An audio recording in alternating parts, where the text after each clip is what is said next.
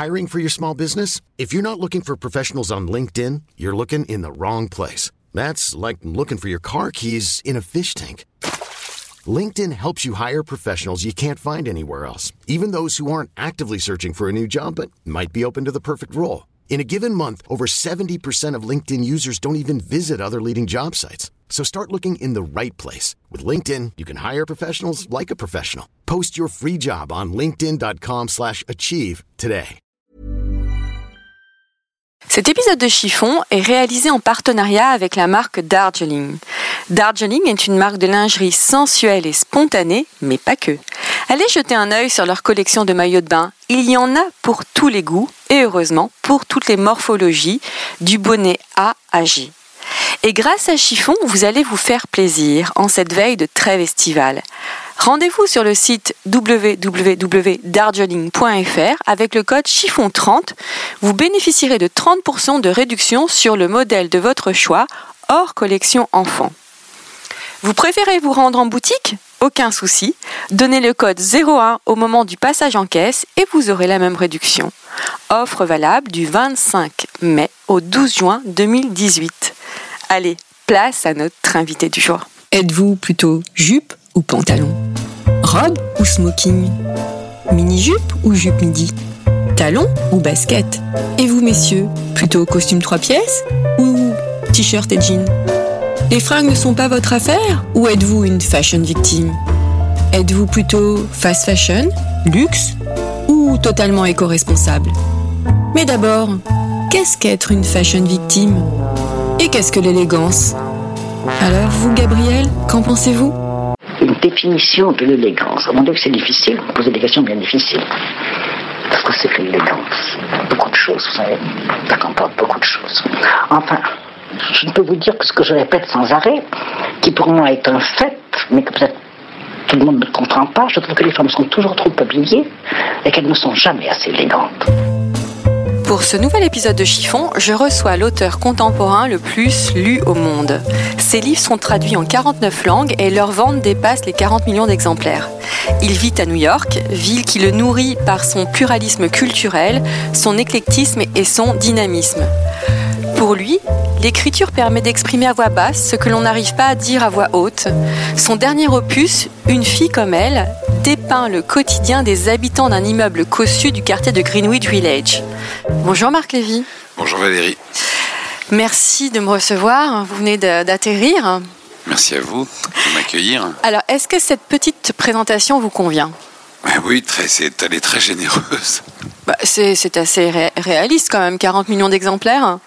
oui, mais c'est très généreux de votre part. Merci beaucoup, ça me touche beaucoup. Est-ce que est-ce que cette, euh, pourquoi cet amour pour New York? D'abord, il y a un amour de la, de la diversité. Oui, qui, m'a, qui, a, qui a toujours été euh, un fil rouge euh, dans ma vie. cet amour de la diversité, cet appétit de la diversité, de comprendre les différences culturelles, de s'intéresser, de s'intéresser aux cultures des autres. Mais pas seulement aux cultures, de s'intéresser à ce qui nous différencie les uns des autres et, j'ai toujours eu l'impression euh, que ce qui fait de nous euh, un être humain différent de l'autre est à la fois euh, une fragilité incroyable et, une force si on arrive à dépasser cette fragilité justement, si on arrive à accaparer cette différence et à l'assumer. Mmh. Voilà, j'ai toujours aimé côtoyer des gens m'intéresser à eux, écouter leurs histoires, écouter leurs ressentiments, écouter leurs sentiments, euh, les entendre s'exprimer. Et New York est une ville où la culture, de la ville, l'identité de la ville est, constituée de cet amalgame de différences, où il y a au contraire euh, de bien d'autres villes euh, une véritable envie de, respect et d'entretenir la différence de chacun. C'est une ville patchwork. Mhm.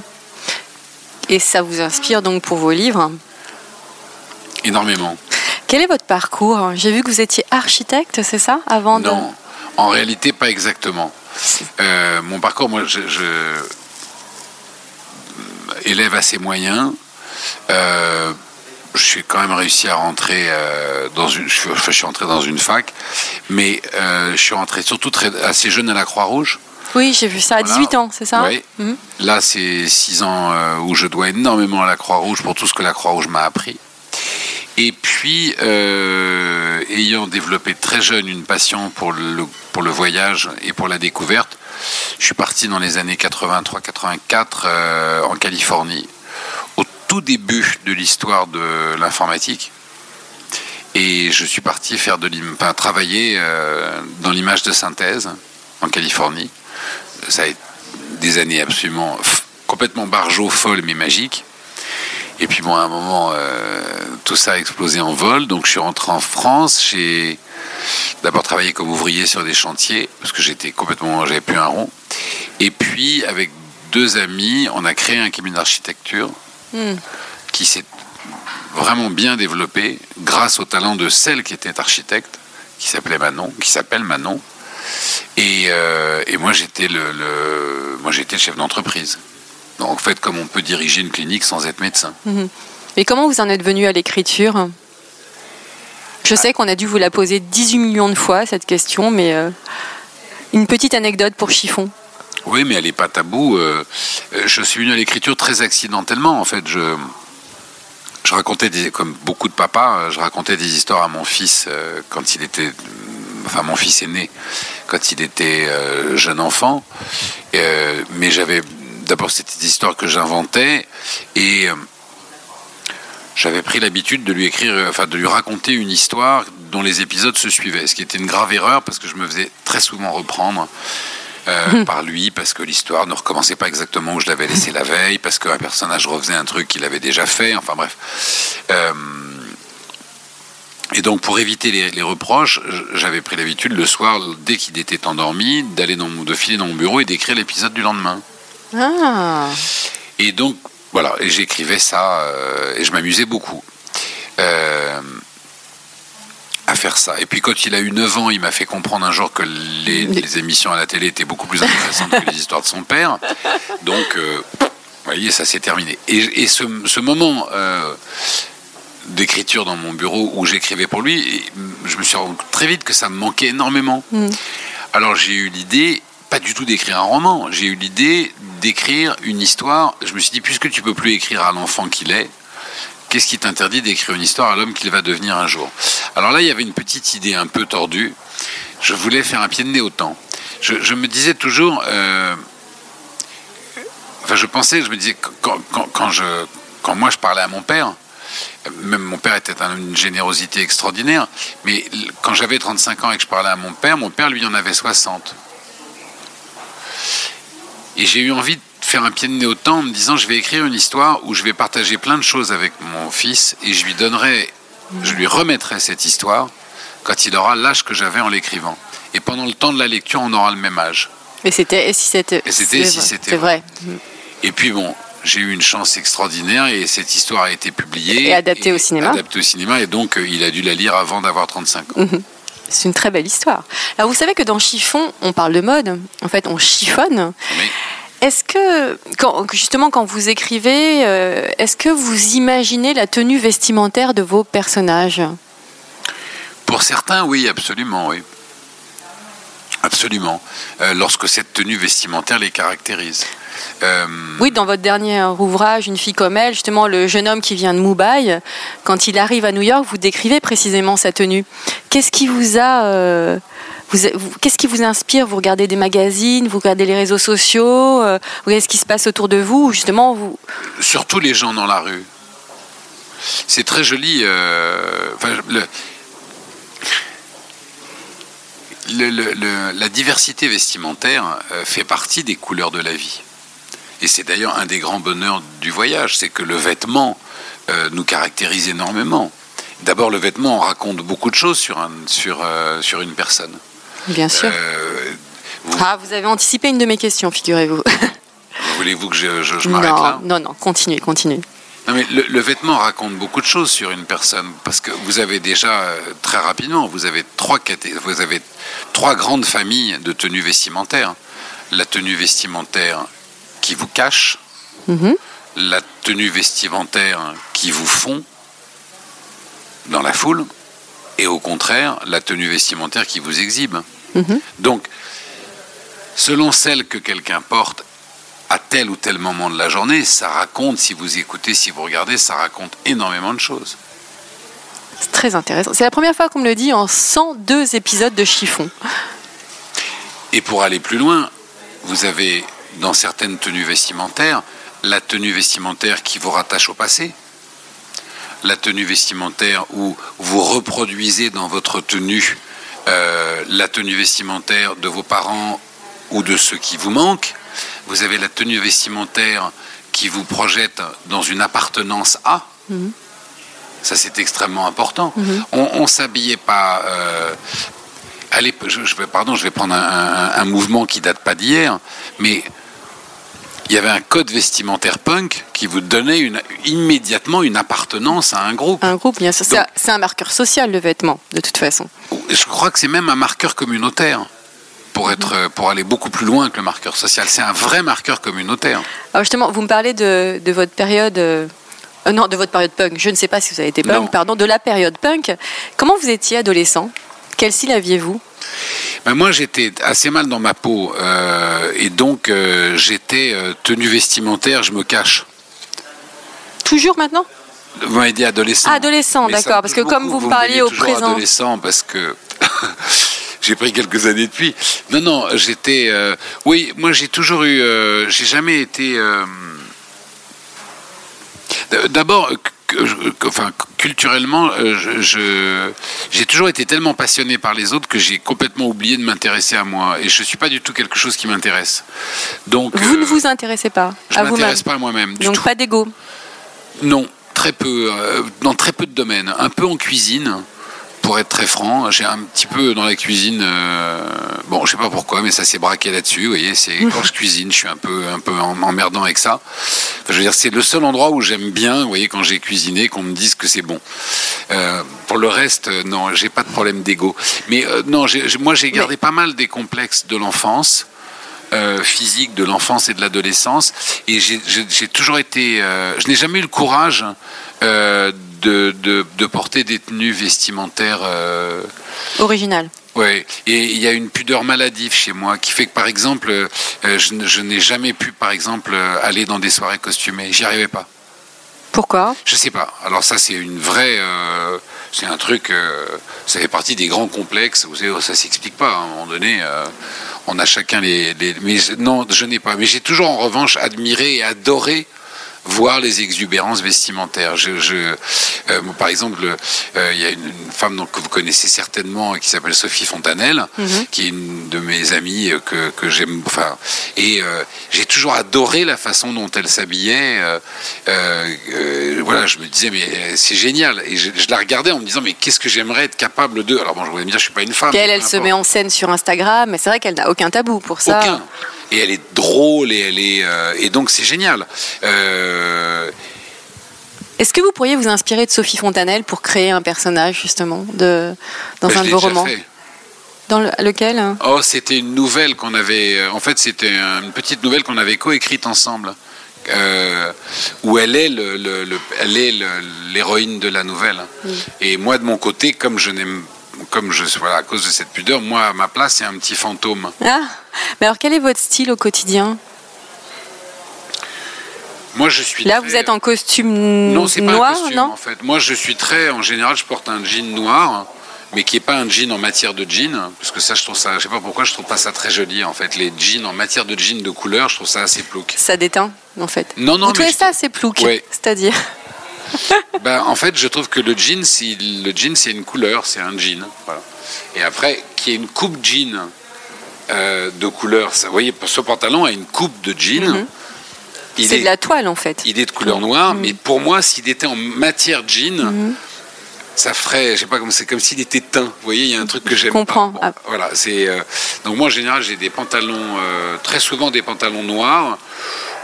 Parfois des jeans, mais euh, pour trouver un jean qui soit bien coupé, c'est pas facile. Et puis euh, chemise blanche ou alors t-shirt noir, chemise bleue. Oui, ce sont des couleurs assez euh, passe-partout, on va dire. Ouais. Mais je toujours, toujours lié à l'enfance. Je, je- chemise bleue. J'aime, bien porter des vestes parce que je trouve que c'est, je trouve qu'une veste pour un homme, c'est toujours une, une- toujours élégant. Il y a toujours quelque chose d'élégant, je trouve, au fait de, de- de porter une veste. Mon père était un homme extrêmement élégant. Ce que j'allais vous demander, comment étaient vos parents? Euh, alors mon père était un homme incroyablement élégant et, euh, et qui avait un, une très grande, enfin qui était très cultivé sur euh, le sujet de l'élégance et sur le vêtement, pour avoir été euh, dans sa première vie professionnelle chemisier. Donc il avait euh, une science de la chemise, de la veste, euh, de la façon dont une manche devait être montée. Euh, Bien tombé sur l'épaule, j'imagine. avec euh, le petit, avec, avec, oui, le- le- la petite réhausse du bourrelet de l'épaule, enfin, etc., etc.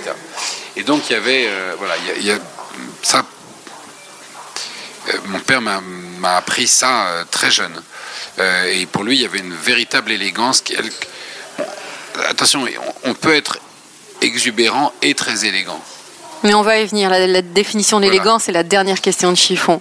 Mais, euh, mais donc voilà. Mais moi. à Et non, de mais ces- vous, à justement- cause de ces con- pas- pour, pour une question de. de- Vous n'avez jamais eu envie d'imiter ou de... ah si. Ah, Mais j'ai toujours été, euh, j'ai toujours été très sensible justement à l'élégance vestimentaire, mais dans la sobriété. Et votre maman? Maman était une. Je dis pas ça parce que c'était ma mère, même si cette phrase est ridicule. Une très belle femme. Mais ma- non, mais oh, plus que ça. Vraiment. C'était maman était une femme sur laquelle les gens se retournaient dans la rue. Vraiment. D'ailleurs, moi, quand j'étais gosse, j'en étais même jaloux, ça m'énervait. Ah. Mais, euh, mais maman était une femme. euh, moi, tous mes copains étaient amoureux de ma mère. Je me suis battu à l'école à cause de ça.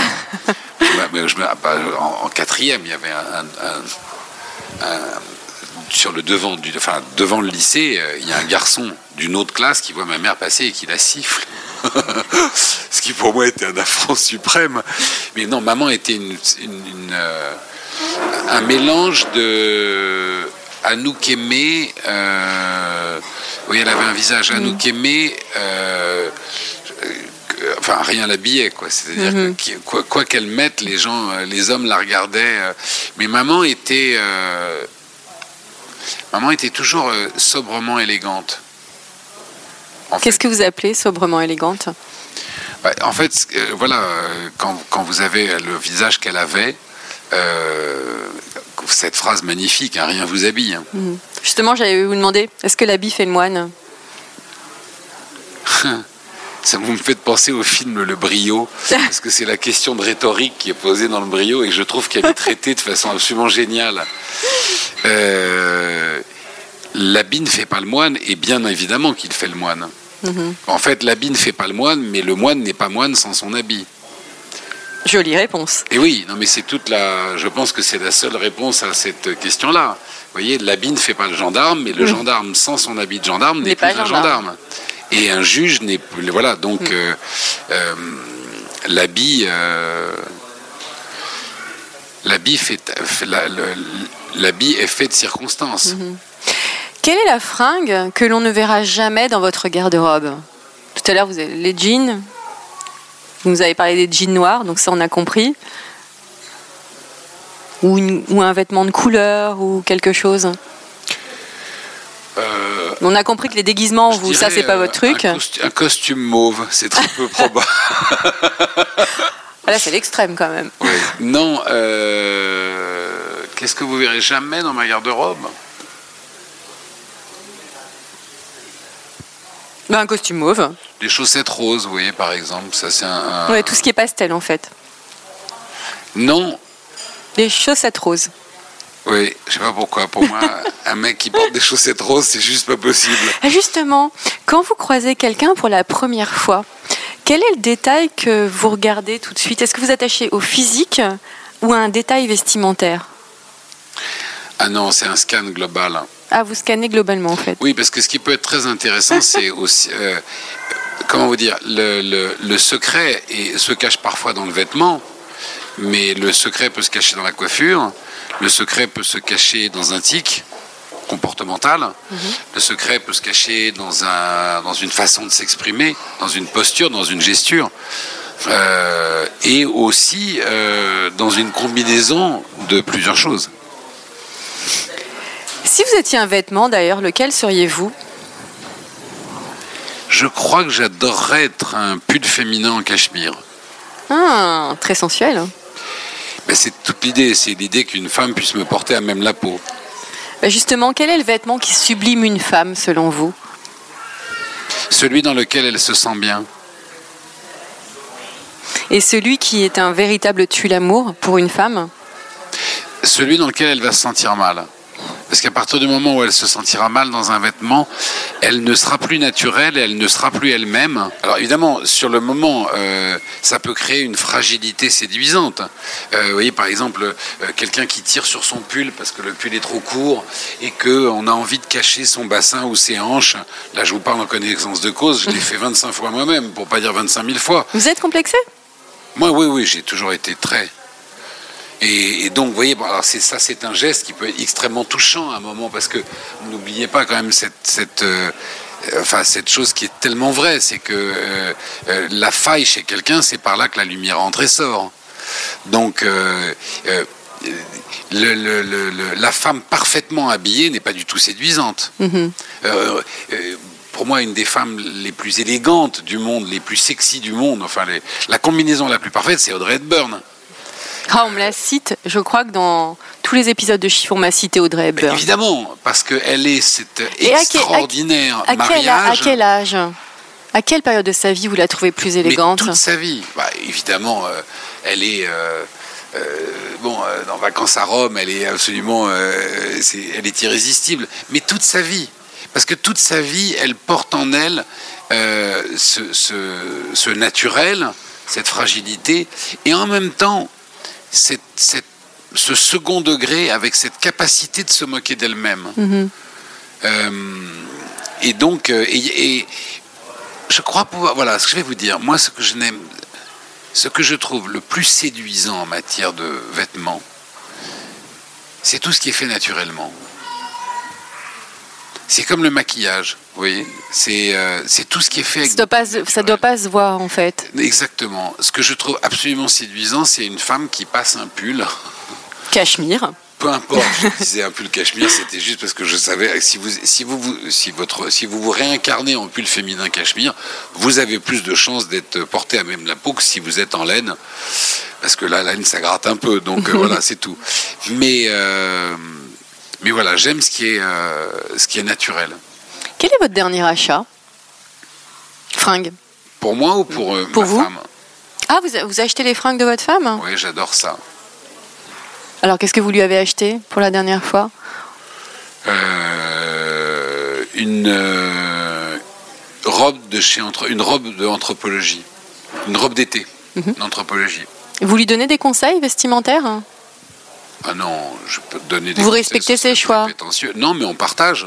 Elle me, c'est, c'est, enfin quand je dis on partage, on partage le le le, le- Le choix Oui, ou euh, même la perception, parce qu'il y a la façon dont on se voit et la façon dont les autres vous voient.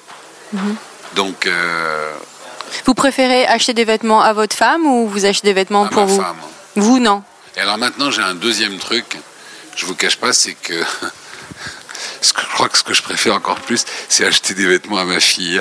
Elle a quel âge, Elle a fille deux ans, et donc ça commence à être l'âge. Là, il y a un côté, elle est, elle est rousse en plus, et elle est belle comme un cœur. Et je dois vous dire que acheter des vêtements à, à sa fille de deux ans, ça c'est quand même un, un des, c'est absolument irrésistible. Ça me fait fondre.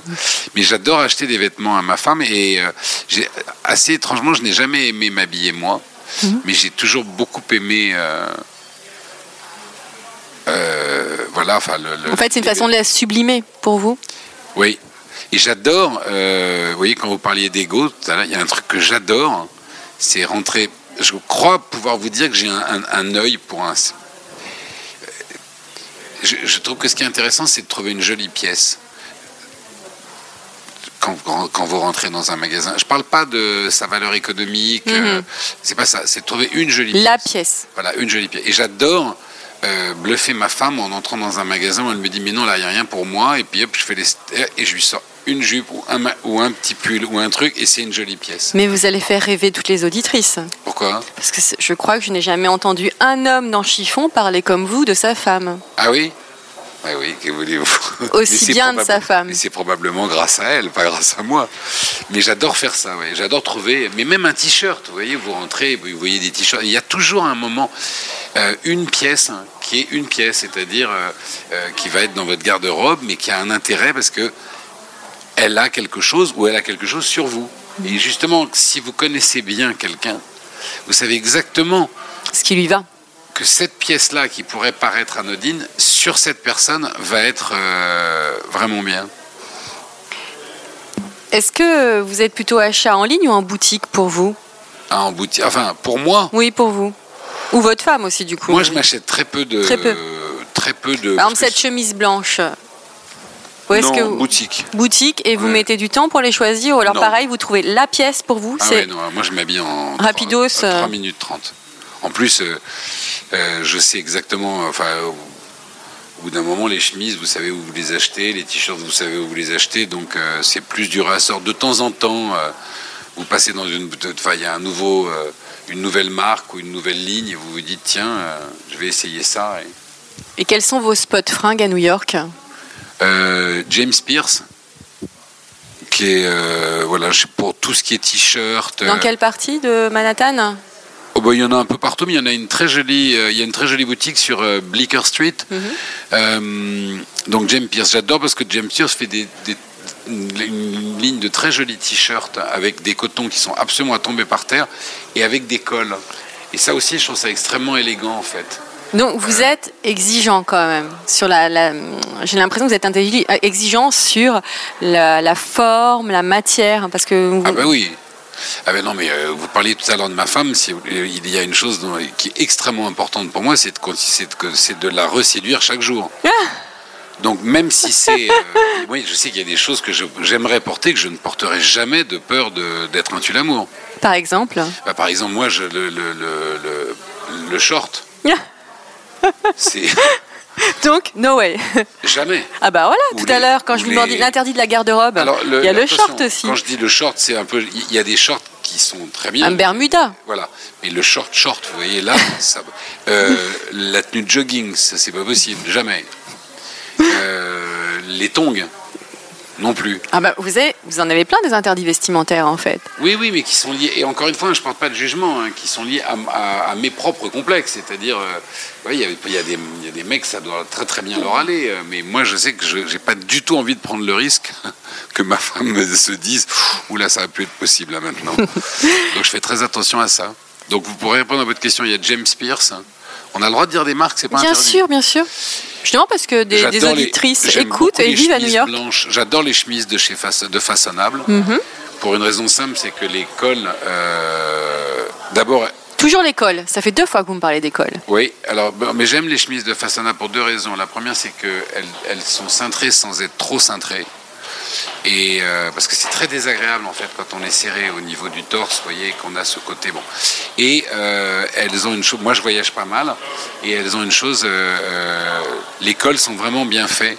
Et donc vous, bien. vous sortez pas votre chemise de la valise avec un col fripé. Et, et les cols se tiennent bien et ils ont une taille, je trouve, assez agréable. Ils restent bien sous, voilà, ils se tiennent bien sous la veste. Ouais, vous êtes assez exigeant. hein. Bien sûr. Et puis les, les, euh, les coutures des épaules sont très bien faites. La position des épaules, j'aime pas par exemple, aujourd'hui en attendant, il y a beaucoup de chemises où euh, euh, la, la coupe de l'épaule fait qu'on a l'impression que votre épaule tombe. Et, et donc voilà, ça j'aime bien, les, j'adore les chemises façonnables. Bon, qu'est-ce que je peux vous raconter d'autre? C'est parfait. Quelle est votre définition de l'élégance?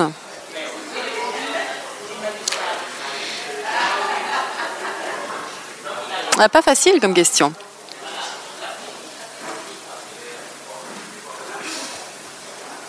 L'élégance, c'est de porter quelque chose qui vous caractérise bien. Et, euh, et en même temps, euh, alors il y, a- il y a plusieurs élégances. Et je vous parle en tant que voyageur. Il y a une première élégance qui est euh, de ne pas nécessairement choquer les gens qui vous accueillent. Donc, le respect. Oui, le respect est un mot. un- euh, oui, oui. Peut-être trop fort, mais. Euh, peut-être trop fort, de ne pas, euh, d'assumer sa différence, il ne faut pas mentir, vous voyez, d'assumer sa différence, mais sans aller pour autant choquer nécessairement les gens, enfin le- le- le- le- la société qui vous accueille. Ça ne veut pas du tout dire euh, de s'habiller comme un japonais comme quand on va au Japon. Bien sûr. Vous voyez Euh, Donc ça, c'est une première élégance. L'élégance personnelle, pour moi, euh, c'est de savoir, c'est de- c'est d'apprendre à porter ce qui vous va bien.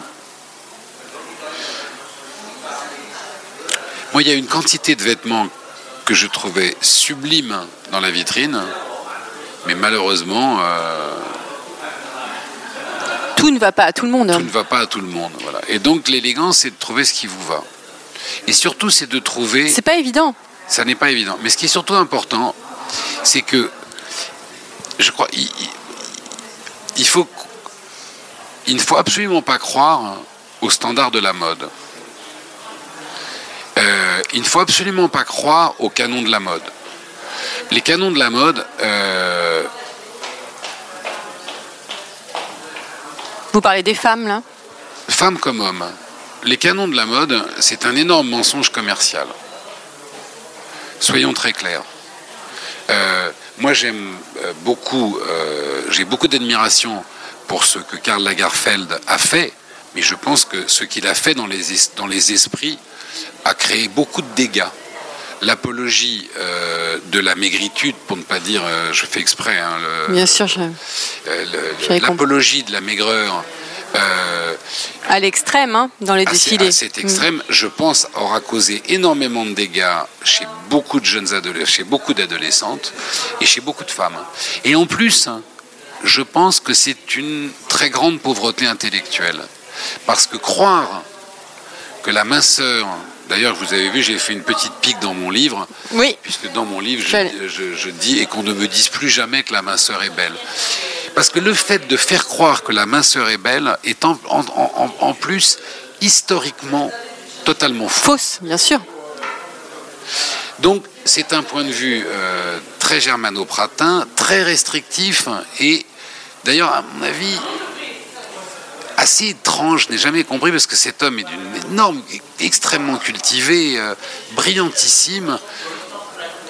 Mais tous les créateurs, de toute façon, euh, choisissent des mannequins maigrissimes. hein. Mais ça, je pense que c'est à cause d'une vraie. euh, je, je pense que c'est une lacune professionnelle. Je pense que c'est parce que ça leur demanderait beaucoup plus de travail, euh, vous voyez, de, de, de- de- d'épouser des formes euh, que d'habiller des porte-manteaux finalement. Bon, Ouais, mais re- on va regarde- pas, on va pas s'étendre, là-dessus, mais Si, si, c'est très intéressant, mais regardez à la une, justement, des magazines, vous avez très peu de femmes euh, enrobées. mais parce que Et on vit dans ça- une société où les femmes doivent être minces, Mais non, mais- femmes et hommes. Mais tout ça est une, tout ça est une grande filouterie commerciale. Il est beaucoup plus facile pour un couturier d'habiller un porte-manteau que d'habiller une femme. Je le dis aussi clairement, hein, mais c'est beaucoup plus facile de, de, de, de, de- de- de- voilà, de, de coudre une, enfin, de tailler une robe et de tailler un vêtement sur un porte-manteau filiforme qui n'a pas de forme.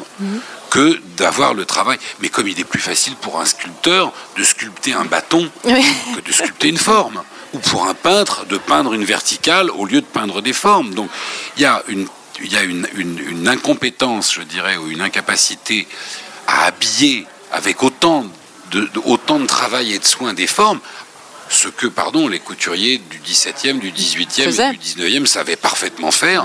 Et comme De ces toute façon, maisons... les rondeurs étaient un critère de beauté à l'époque. Et comme, ces, et comme ces maisons de couture sont aujourd'hui celles qui achètent les espaces publicitaires, les magazines se plient à la botte de ces. euh, bon, Oui, mais regardez les réseaux sociaux aussi. C'est très tendance d'être mince sur les réseaux sociaux. pas du tout aux États-Unis, je peux vous dire. Pas aux États-Unis Pas du tout. Parce qu'en France, il y a quand même un gros mouvement de healthy life. Tout le monde doit faire du yoga, tout le monde doit faire du sport. Y a- beaucoup de femmes se sont complexées par les réseaux sociaux.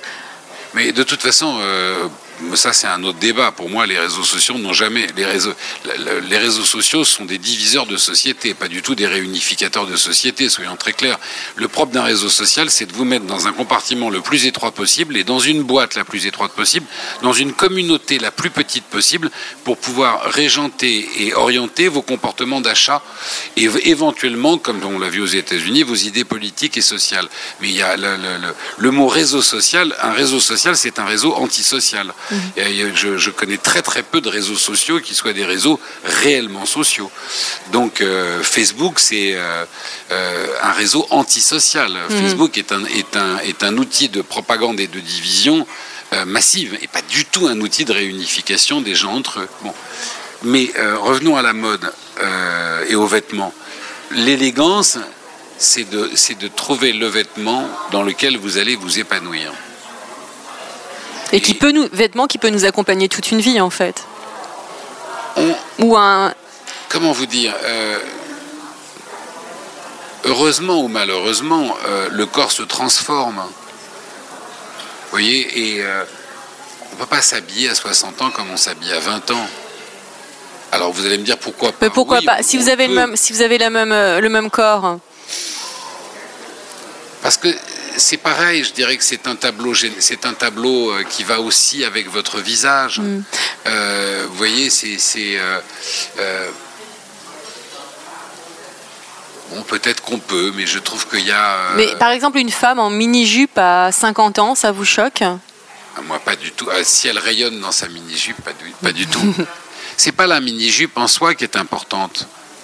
C'est la façon dont la femme se sent dans sa mini jupe si elle est rayonnante en mini-jupe, si elle est provoque en mini-jupe, mais provoque agressive, ça sera probablement pas beau. Si elle est rayonnante et bien dans sa mini-jupe, ça peut être magnifique. Merci Marc Lévy. Je vous en prie. Et voilà, encore un nouvel épisode de Chiffon qui s'achève. Je vous retrouve très bientôt pour un nouvel épisode avec un homme ou une femme. Je ne peux vous en dire plus, je laisse monter le suspense. À très bientôt. En attendant, portez-vous bien.